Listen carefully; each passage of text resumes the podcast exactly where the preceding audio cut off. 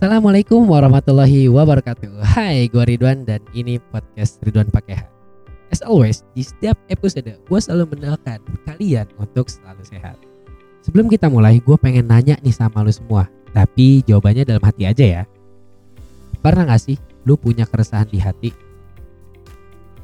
Terus, ketika lu punya keresahan di hati, pernah gak sih sampai lu bingung gitu gimana cara nyampeinnya? Dan pertanyaan terakhir, pernah gak sih lu sampai ngerasa nyesek banget ketika keresahan di hati lu gak tersampaikan? Nah, semuanya gue pengen bahas di podcast kali ini, jadi pastikan lu dengerin sampai habis ya. Gue yakin ya, hampir dari kalian semua akan menjawab iya ketika ada pertanyaan seperti itu. Gue punya pengalaman nih, dan gue yakin lu semua mengalami hal serupa kayak gue. Ini kan kalau di kampus kita suka dibagiin kelompok presentasi ya sama dosen ya. Nah ketika dibagiin kelompok presentasi itu bisa jadi dosen yang memilihkan atau enggak kita yang milih. Tapi lebih sering dosen yang milihin. Nah kadang kalau misalnya dibagiin kayak gitu kita suka dapet tuh temen yang nggak ngapa-ngapain aja. Sebut aja si numpang nama doang. Tapi kita nggak bakal enakan buat ngasih tahu dia kalau lu jangan numpang nama doang karena dia teman deket kita. Lengkap udah itu masalah hidup kita di situ guys. Gue yakin ya kita bakal resah ketika kita dapet teman kelompok yang numpang nama doang.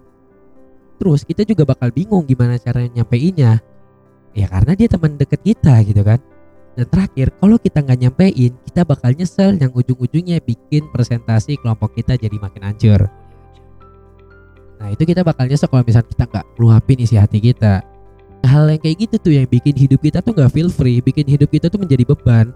Mulai sekarang kita sebut itu sebagai bola api ya. Si bola api atau isi hati harus diluapkan coy, harus diungkapkan. Kalau orang main bola api nih pasti dia bakal cepet untuk ngoper bakal cepet untuk meluapkan bola apinya. Kenapa? Ya karena dia nggak mau kakinya kepanasan dan kebakar. Biasanya orang untuk bermain bola api itu punya caranya masing-masing. Ada yang meluapkan isi hatinya bermain dengan bola apinya itu cerita ke temannya atau cerita ke keluarga. Ada yang juga yang meluapkannya itu dengan karya. Pokoknya banyak variasinya deh dan pilih yang sesuai dengan diri kalian masing-masing ya tapi ingat bermain dengan bola api itu harus sesuai dengan porsinya situasi dan kondisinya harus tepat karena ada bola api yang bisa dimainkan, ada juga yang nggak bisa dimainkan. Dan kita pasti pernah ngerasain ya, kalau misalnya kita senang, kita sedih, kita kesel, semua rasa campur aduk itu ketika kita luapkan itu rasanya kayak tenang buat itu kayak hidup kita tuh merasa beban hidup kita tuh hilang gitu kan. Ada salah satu film Jepang judulnya 12 Suicidal Kids atau dalam bahasa Jepangnya Juni no Shintai Kodomatachi. Itu filmnya bercerita tentang 12 anak muda yang ingin bunuh diri tapi akhirnya mereka nggak jadi bunuh diri karena masing-masing dari mereka meluapkan isi hatinya atau meluapkan bola apinya. Tapi ya emang enak itu ketika kita meluapkan bola api kita itu berkarya atau bercerita itu enak banget ibarat kita di depan kulkas lah. Tapi kalau misalnya kita bercerita atau meluapkannya itu kepada Tuhan itu ademnya beda. Itu seadem bilik AC ATM coy.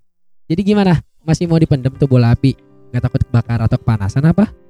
Kuilah sama-sama jadi jiwa yang bebas bersuara, terutama suara hati. Sekian dari Goridwan. Assalamualaikum warahmatullahi wabarakatuh.